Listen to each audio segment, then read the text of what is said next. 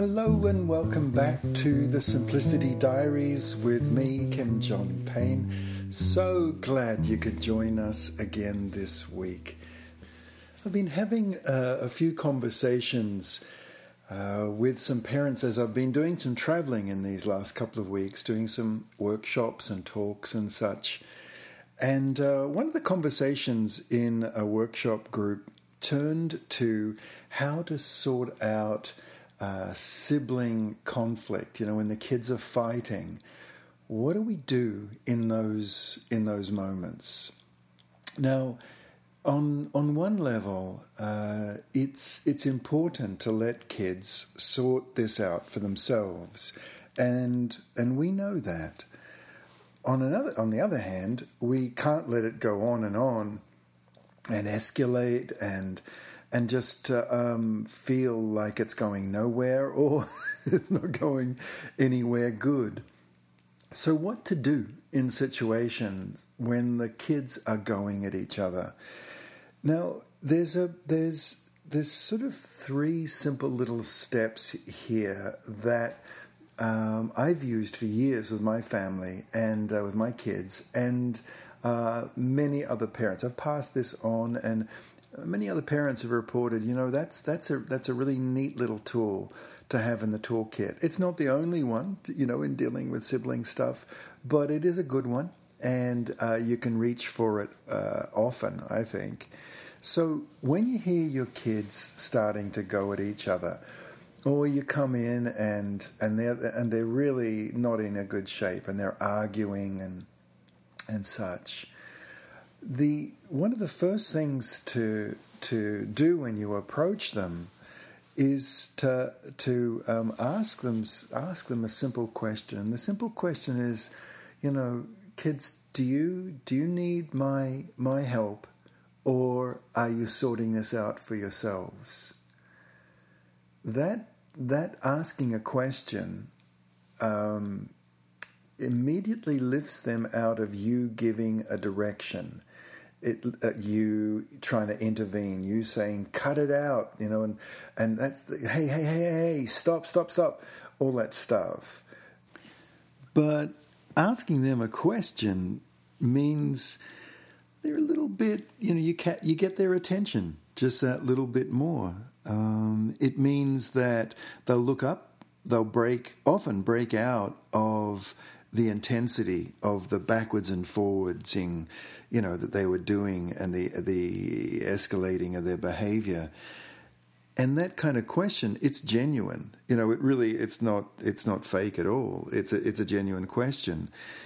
Now, when you um, if they say, well, no, we can we can work it out. Now it's and it's saying, well, great, great, okay. So maybe just tell me what your plans are. How how are you going to work it out? Is it another question. It's it's still you you're you're asking them to to problem solve, and they might say, I don't know. And you say, okay, well, and if they do, if you get that, I don't know, my advice is to stay fairly close. Say, well, okay, then yeah, I get it. Sometimes it's hard to put into words. Well, I'm just going to be around uh, until you until you guys figure it out. But it sounds like you are. Now, this is the the the, the key to it is to then um, be a presence. Don't go don't go far. Don't go far away. Because unless they can come up with a plan, it, it there's a relatively good chance things will start on up again. But sometimes kids will come up with a plan, and you can maybe even help them with a plan to say, well, okay, well, why don't we go and, and get some more scissors so that there's like two pair of scissors, and why don't we, you know, we could get some more, and, and you could help them uh, basically enact their plan. It's their plan, and they've problem solved, and you're just helping them carry out their plan. Other times, when you ask them, you know, do you, do you need my help or are you working it out? A lot of kids will actually say, no, we need your help. This is, this is really dumb. And, you know, then yeah, you say, okay, well, let's just see what we can do about this. And then you move in close, and obviously, then you, you, you can help. And that kind of way of problem solving gets a little bit um, grooved in. So when kids go at each other, and you're and you you know you, you you're a presence. You just sort of walk into the room. They'll say, "No, it's okay, Dad. It's okay. We're working it out." say, "Well, it sounded pretty rowdy." I know, but we, we can work it out. Or we need your help, Dad. You know, Mom, we need your help. And they get kind of used to basically running the sort of just running it through and and saying, uh, "Do we need help? Do we can do we need mum or dad?" And over the years of doing this, what I've noticed is that more and more often, kids will learn to reach out when they genuinely need help.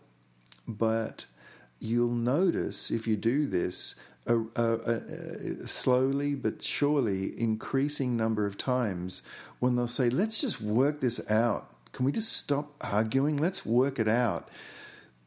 Because you've basically built up that muscle. You've built up the muscle of them being able to problem solve together. And the wonderful thing about that, for me, is that that's not just exclusively, you know, brother and sister or sister, sister, brother, brother. That's uh, obviously that's a, a life skill that they can bring into any friendship, any marriage, partnership, close working relationship, that ability to problem solve is such a, a, a precious gift we can give our kids. Okay, well, I sure hope that's helpful because you sure will be getting an opportunity to uh, try it out should this strike a chord for you. Okay, bye bye for now.